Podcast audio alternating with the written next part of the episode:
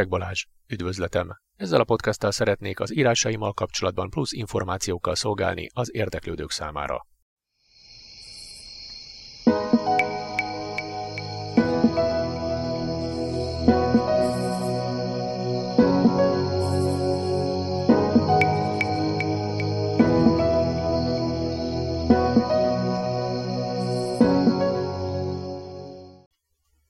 Nagyon sok szeretettel üdvözlök minden hallgatót a Preg Balázs Irodalmi Szösszenetei című podcastom negyedik adásában. Ahogy az előző, azaz a negyedik adásban előre vetítettem, most folytatódjék az Afrikában játszódó detektív kalandregény trilógiám első kötete a második fejezettel. Nem is szaporítom a szót, jó szórakozást kívánok hozzá. Második fejezet. A repülőtér várakozás ideje alatt a személyzet munkáját figyelgette. Sokan sürögtek, forogtak a gép körül. Üzemanyagot, konténereket, podgyászokat hoztak, más konténereket és csomagokat pedig vittek a teherautók, furgonok, kisgépek. A régi utasok és bőröndök helyére újak kerültek. A fényben fürdőző nagy fémmadár engedelmesen tűrte a nyüzsgést. Ed nem is sejtette, milyen nagy segítségére lesz jóval később a mostani kíváncsi nézelődése. Figyelmét annyira lekötötték a látottak, hogy amikor órájára tekintett, meglepődve olvasta le róla az indulások időpontját. Egy pillanatra felemelkedett üléséből és villámgyorsan körülnézett az utastér férőhelyein. A 187 ülés többsége foglalt volt. Mindegyikük az indulás előtti utolsó készületeiket tette meg. Lassan minden megnyugodott, és folytatták útjukat. Stevenson tudatából a repülőgép belsejében történteket kiszorították a külvilág eseményei. Utastársai nem keltették fel különösebben az érdeklődését. Igaz, volt köztük, aki nagyon ismerősnek tűnt. Azonban igyekezett kihasználni a nem mindennapi élményt. Afrika tájaiban gyönyörködni madártávlatból. A felszállást követően elsőként az etióp magasföldet pillantotta meg. Ezután azokban a magasságokba emelkedtek, ahol már csak percek kérdése volt, hogy átúszanak a sárga színű Chalbis sivatag kék égboltjára. Még alig telhetett be a látványjal, amikor megláthatta az év egész részében havas csúcsokkal pompázó Mont Kenya hegyét. Még tovább is eltelt volna a táj nézelődésével, de az az utas, amelyiket oly ismerősnek vélt, felkelt üléséből, hogy előre menjen valamiért. Ed rájött, hogy tévedett, hiszen az az ember nem is az, akinek gondolta, ám ezzel az incidenssel kizökkent az afrikai környezetből, és az út hátralévő idejére gondolatai visszakalandoztak egy régi emlékhez. Akkoriban még zöldfülű tacskónak nevezték őket, akik a rendvédelmének szentelték életüket. Első ügyeiket tárgyalták egymással, Éjszakába nyúlóan vitatkoztak teendőik helyességéről, sorrendjéről. Az esténként gyér megvilágításban ülő legkedvesebb vitapartnere számára Andrew Smith volt. Gyermekkoruk óta ismerték egymást. Az is természetes volt számukra, hogy ugyanazt az életcélt választották maguknak. Sok éven át csiszolták barátságukat. De hogy egyre magasabbra jutottak a ranglétrán, egyre kevesebbet találkozgattak. Végül Andrewt áthelyezték Afrikába. Új munkahelye mind térbéli, mind időbeli akadályt gördített kapcsolatfenntartások útjába. Azóta pedig évek teltek el. Kitartásukat csak az időről időre váltott levelezés bizonyította. Edward leírta benne az angol detektív mások szerint szürke hétköznapjait, amelyekben megpróbálta megőrizni önmagát. Felvázolta a munkán kívül eltöltött óráit, az Afrikára vonatkozó terveit. Andrew is sokat ért munkájáról, mégis legtöbbet szabad idejéről értekezett, melynek legnagyobb részét a földrész átható megismerésének szentelte. Rengeteg helyet bejárt, törzseket ismert meg, nyelveket sajátított el. Élménybeszámolói táplálták és erősítették Stevenson azon elhatározását, hogy egyszer majd személyesen is meglátogatja Smith-t. Ezért is örült, amikor azt hitte, barátját pillantotta meg a gépen. Most végre valóra válthatom terveim egy részét, csak jó lett volna, ha Andrew besegíthet. Miért kellett kikötnie a főnöknek, hogy senkivel sem vehetem fel a kapcsolatot? Többször is beszéltem neki Andrewról. Talán őt féltette? Bosszantotta a dolog, és erről rögtön eszébe jutott a küldetésének problémái. Kevés adat áll rendelkezésére, amiből elindulhatott. Mindenféleképpen szüksége volt valamilyen segítségre. De hogyan? A hangszórókból a pilóta hangja szürem ki. Kedves utasaink, egy érdekességre szeretném felhívni figyelmüket. Ha kitekintenek, már láthatók a Nairobi Kenyatta repülőtér épületei. Kivehető a várakozó embercsoportok alakja, ami viszont a különlegességét illeti, hogy mindez 5452 lábnyi magasságban található. Pár perc, és leszállunk Kenya fővárosában. Köszönöm, hogy velünk utaztak. Stevenson egyáltalában nem csodálkozott. Elmosolyodott. Úgy látszik, ez valami utasoknak fenntartott csemege hír, azt már nem kötik az orrukra, hogy az előző légikikötő még ezt is túlszárnyalja. Arról sem kellett neki tájékoztatás, hogy Kenya Kelet-Afrika központi országa. Az elmaradottabb északi vidékekkel szemben a fontos közlekedési útvonalak mentén fejlett részek fekszenek. Az állam jelentős kulturális élete, kedvező éghajlata, nagy légiforgalma lehetővé tette az idegenforgalom növekedését. Persze a bűnözését is. Az ő telített gépük természetes látványt nyújtott, ugyanúgy, miként az alattuk várakozó embersereg. Utoljára még egyszer gyönyörködött a kilátásban, leszállás előtt, európai szintű leszállóhelyre érkeztek. A váróteremben emberi kavalkád. Várakozók elegyednek érkezőkkel, kiabálások, nyakak nyújtogatása, integetések, névvel ellátott táblák a levegőben. Itt-ott gyermekek emelkednek a fejek fölé, a szülők valamelyikének nyakában, mi alatt a lábak között is csemeték szaladgálnak. Ezen a sűrű, állandóan mozgásban lévő alakzaton próbál meg utat törni magának egy szőke, hosszú hajú férfi. A kiárat felől jön. Szürke szemeivel pásztázza az áttekinthetetlen nyüzsgésben néha kivillanó csendéleteket. Öröm csillan fel szemében, mikor megpillantja az utasok közt, akit keresett. Nem kiabál, hanem fütyjeleket ad. Stevensonnak pont ekkor sikerült észrevenni a barátját. Egy másodpercre farkas szemet néztek egymással, azután Smith arra felé intett valakinek, amerre Ed állt, és elhaladva mellette, egy vadidegenhez ment oda. Stevenson csak figyelte a különös közjátékot. Jó napot, bizonyára Frank, jó, hogy megérkezett, kin vár a terepszínű Land Roverem. Mindezt olyan gyorsan adta elő, hogy az idegennek csak most volt lehetősége tiltakozni. Ne haragudjon, ne ön téved, én nem vagyok Frank. Bocsánat, uram, akit leírtak nekem, ez pont így néz ki, elnézést.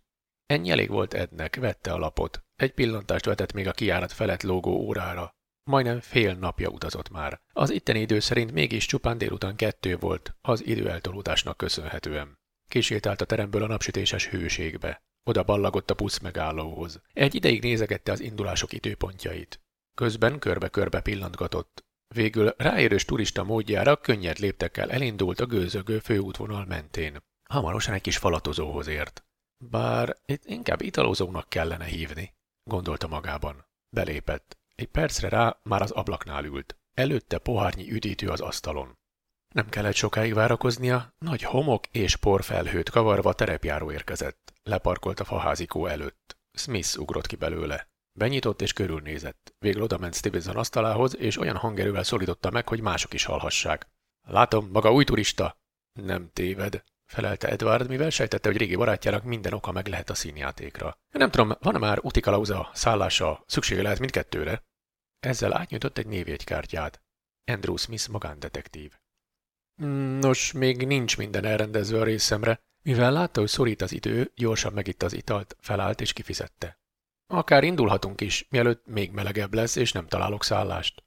A kívülállók szemében nem kelthetett feltűnést a lezajlott jelenet, mindennaposak voltak az ilyen becserkészések. Az egyetlen dolog, ami a szemlélőnek feltűnhetett volna, az az autóba beszálló két férfi hasonlatossága volt. Termetük egyforma, izomzatuk arányos, már amennyire megfigyelés lehetővé tette a ruházatuk. Még hajuk szőkesége is egyezett, csak a hossza nem. Szembeszökő másságot szemük és bőrük színe árult el. Utóbbinál ugyanis Edward londoni sápadsága világított, Andrew barna bőre mellett.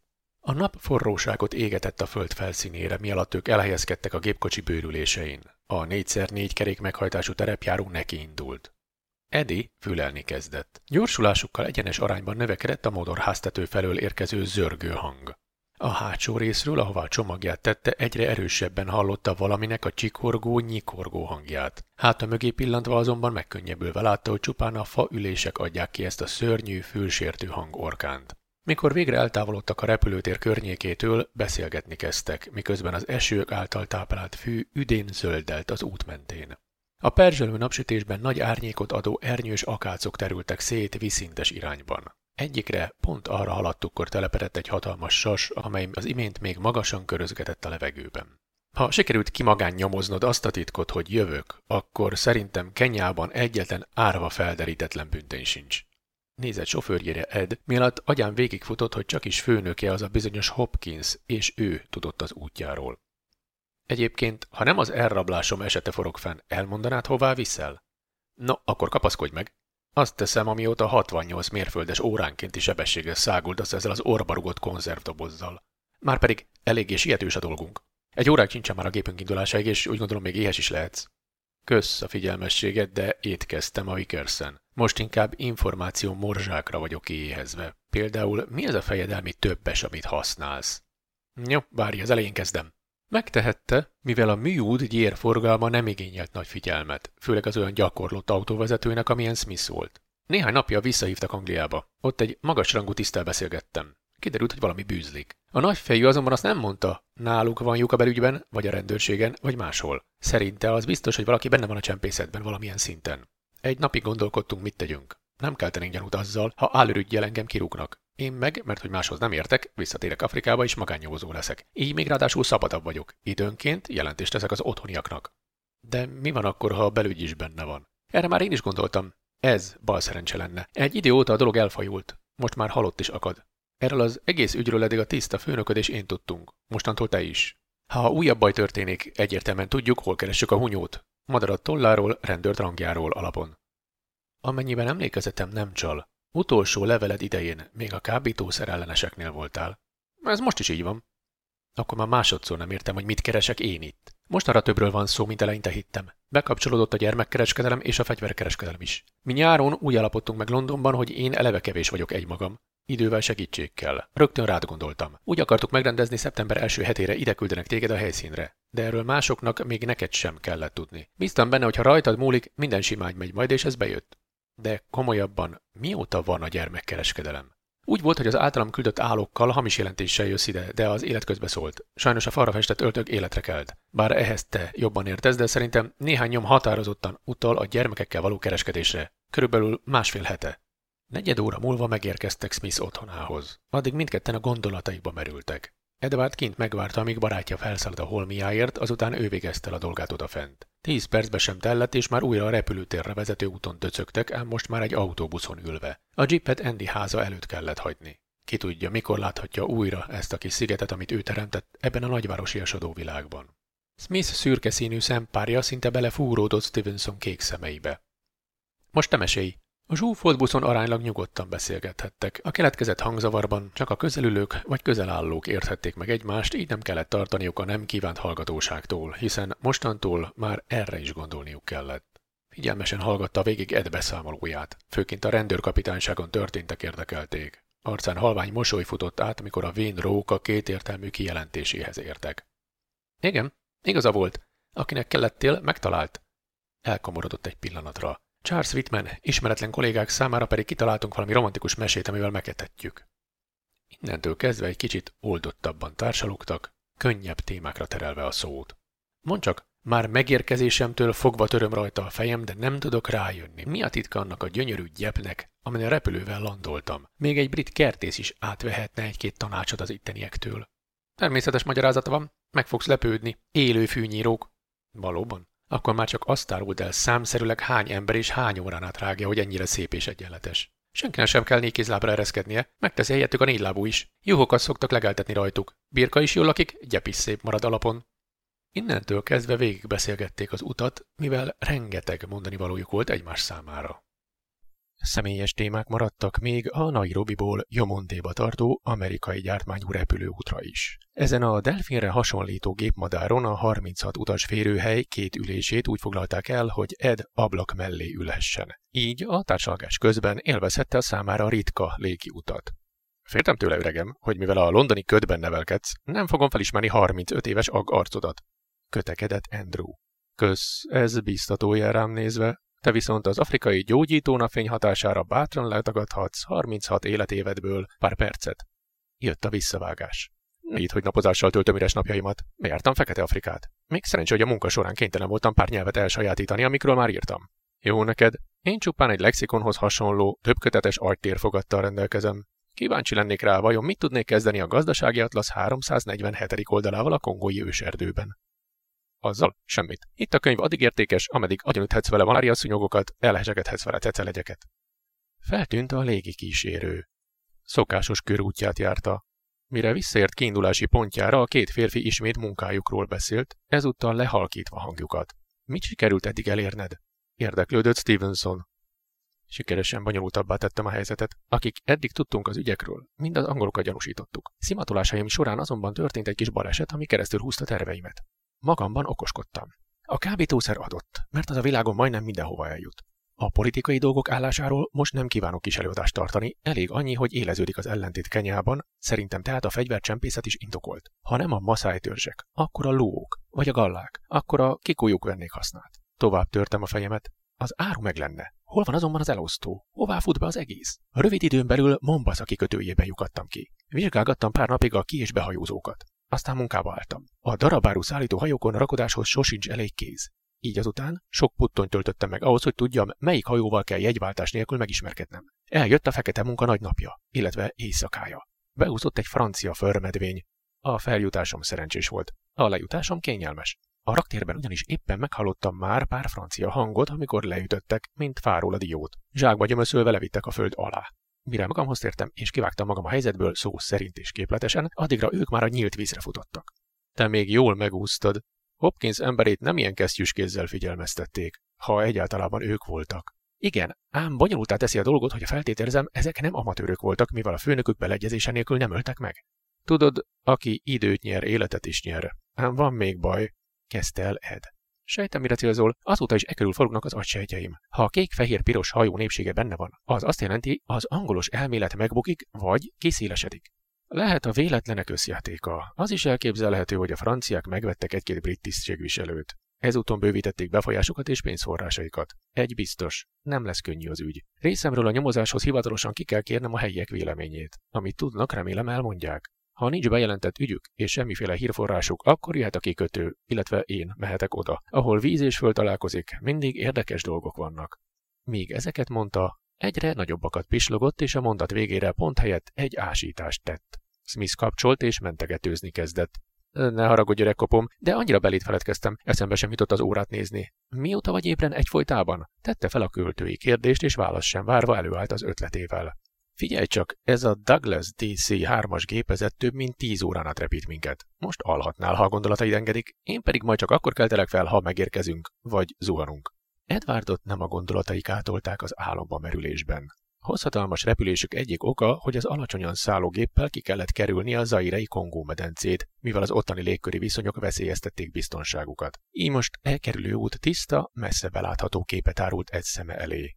Az Abardor és a Kenya-hegy gombára hasonlított a csúcsokat takaró felhősapkák miatt. A fényképsorozatokba, levelező lapokra illő látvány iránti kíváncsi nézelődésének azonban hamar véget vetett fáradtsága, álmossága. Mély, álomtalan, sötétbe zuhant. Tekintete ezért elmulasztotta a kinti világ csodáit.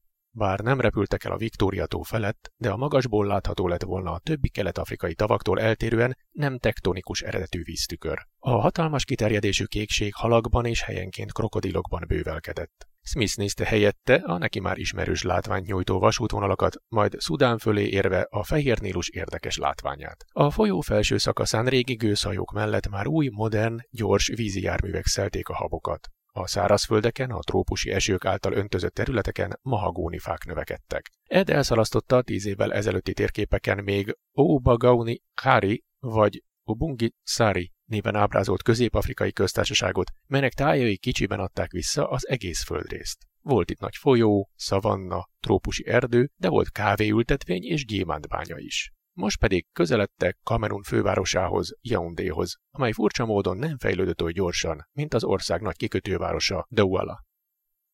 Remélem ez a fejezet is tetszett. A következő, azaz immár ötödik adásban a 2020-ban megjelent válogatott írásaimat tartalmazó kötetről ejtenék pár szót. Addig is minden jót!